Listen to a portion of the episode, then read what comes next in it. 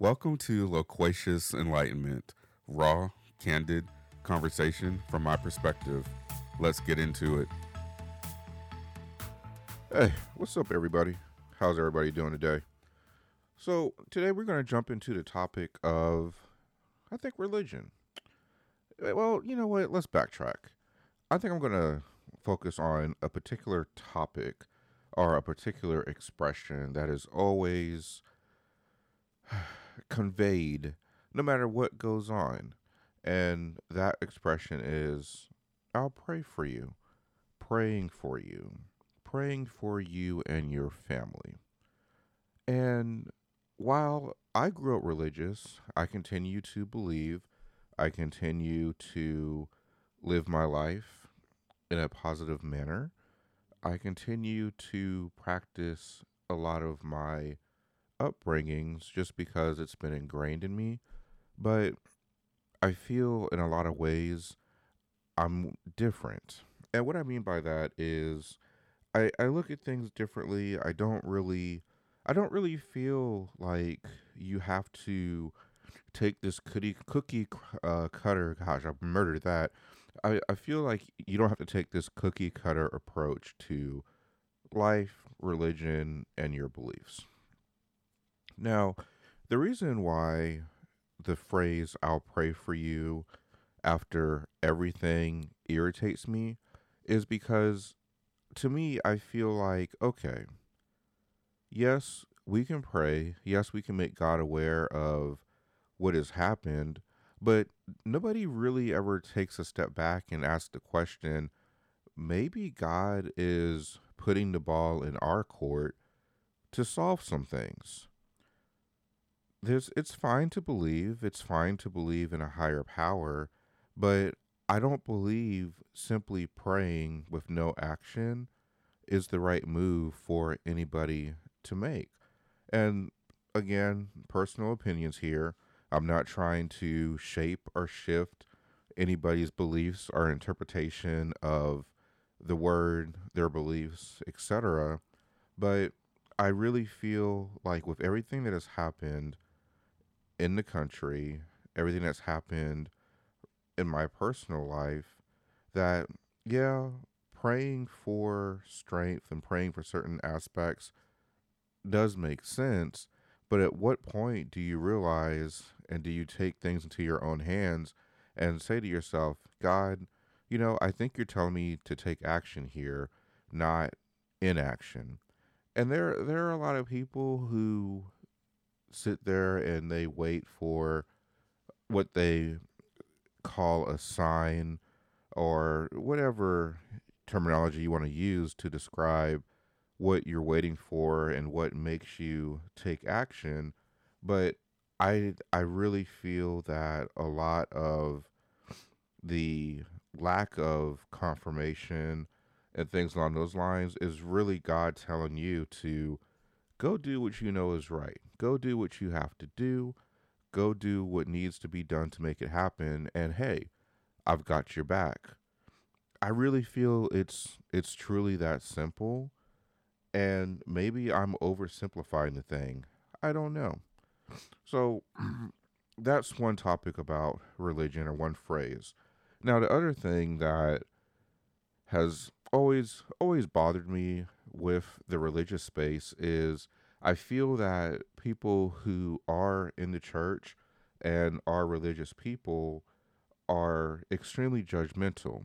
Now, before you guys come for me, let let me make it a little bit more specific. The people who come across as as judgmental are the ones that end up getting the spotlight. Those people don't represent a large majority of the church, but those are the ones that are the most vocal and what is going to be what gets your attention the most? The person who's quietly just living their life and trying to abide by the rules of whatever religion they're practicing or the one that's I hate you because of this or you're going to hell because of that whatever whatever they want to sit there and judge people about but then when you put the magnifying glass on their life and their life living, you really don't have the space to be so worried and so concerned about what the next person is doing because you yourself have quite a bit that needs to be worked on personally in your life.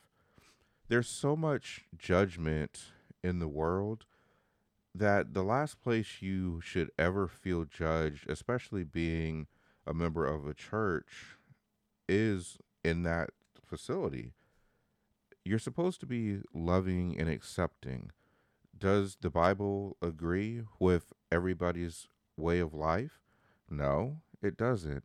But that doesn't give you the right to go about judging people for how they choose to live their life. It doesn't bother you. It doesn't have anything to do with you. At the end of the day, God's not going to ask you, hey, what did this person do or what did that person do whenever you're at the judgment? The review is going to be on your life and your life living. So why are we so focused on everybody else? The other thing I, I I've come to dislike is this focus of certain quote unquote sins, if you will. For some reason, there's this huge focus on homosexuality, gay people, and a lot of gay people don't really care for the for the church because again, there's this judgment. But if you take a step back and you really look at it, that's only one thing that's ever called out in the Bible. Lying is a sin, having sex before marriage is a sin, stealing is a sin. There are so many different aspects of sin that are present in the Bible and in everyday life that I don't think that you should just focus on one particular thing. If you're going to call out anything, call out everybody. Me, I'm not going to judge anybody. I'm not going to sit here and look at this person or that person any kind of way because of quote unquote what the Bible says. I don't judge the main takeaway of the Bible is not to judge. Does my religion align to your lifestyle and your way of living? Probably doesn't. But have I done things that don't align to my religion and what they say and how they say I should be living? Absolutely. So, how are we really different? We're not. There's not really a difference. We've all fallen short of the grace of God, and that's just the reality of it stop judging everybody. I think we need to focus more on loving and embracing and accepting people. And that's it. It's really that simple. But yet, for some reason, society continues to make things more complex than they really should be, as far as I'm concerned. And it's really frustrating. Now, I'm not saying that all churches are in this way because there are very open and accepting churches out there. And, you know, kudos to you guys. I, I'm sure that you're still preaching the word of God without judgment. Now, I haven't attended any of these churches. And so, that being said, let's shift gears a little bit. So, really, in summary, stop judging everybody, guys. It doesn't matter who you're with, it doesn't matter if you agree with that person's lifestyle or not. Love's love. God is love. Can you really say that you're truly a child of God with hatred towards your fellow sister and brother? I, I don't think you can. And I'm going to continue not judging anybody. I'm going to continue embracing everybody because our diversity is what makes our human and human race and society so great.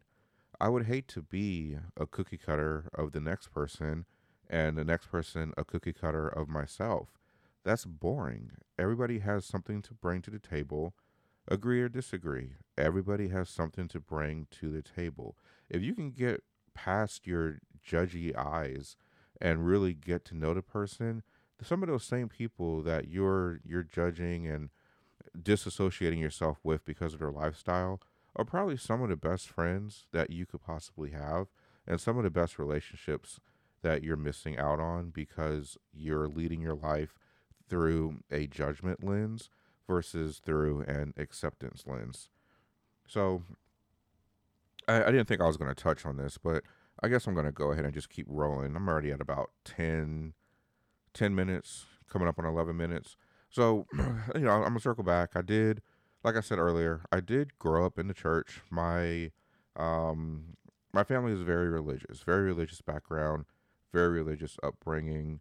But I find myself that since my my pastor has has died, I don't really I don't really go to church anymore. I haven't really found another church that I want to become a part of, and I'm okay with that. I watch church every Sunday online, and I get the word through that means, through those means rather. So I can literally watch any service that's televised or streamed online. So it gives you a different mix of, um, I guess, different pastors and their styles. And I think that's super solid. However, there are some people who disagree with the streaming and online portion of church. And I I can see why. You know, some people would rather have that face to face interaction and that in person interaction and quote unquote fellowship. But if church is there for the soul, for the spirit, listening to the word, participating through a streaming, a live streaming service, are you not still connected? I feel that you are. I feel like you can connect with the other members that are typing in the chat. That's a different form of communication. We're engaged. We understand what's going on. And I I just don't think that you have to be in a church pew in order to worship. I, I just don't I don't think that's the case. I don't see myself going back into an official church setting, truthfully.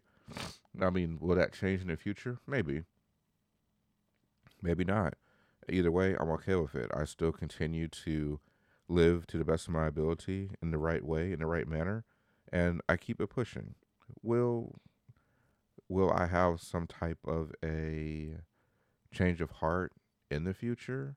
That's always a possibility.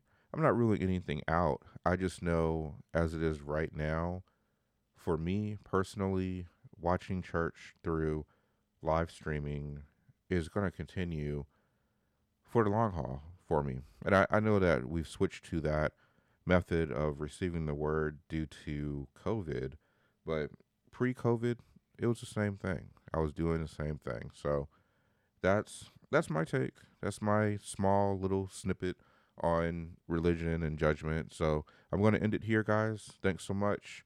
If you have any feedback for me, any comments, questions, you know what to do. Reach out, send me a message. Any platform is fine that I'm on. Let's connect. Let's talk. Let's expand on some of these topics, guys. All right. Until next time, take care. Thanks for tuning in, guys. I appreciate it. That's going to do it for today's episode. If you're enjoying the content, make sure you like, follow, subscribe, whichever applies. Thanks so much for the support, and we'll see you next time. Take care.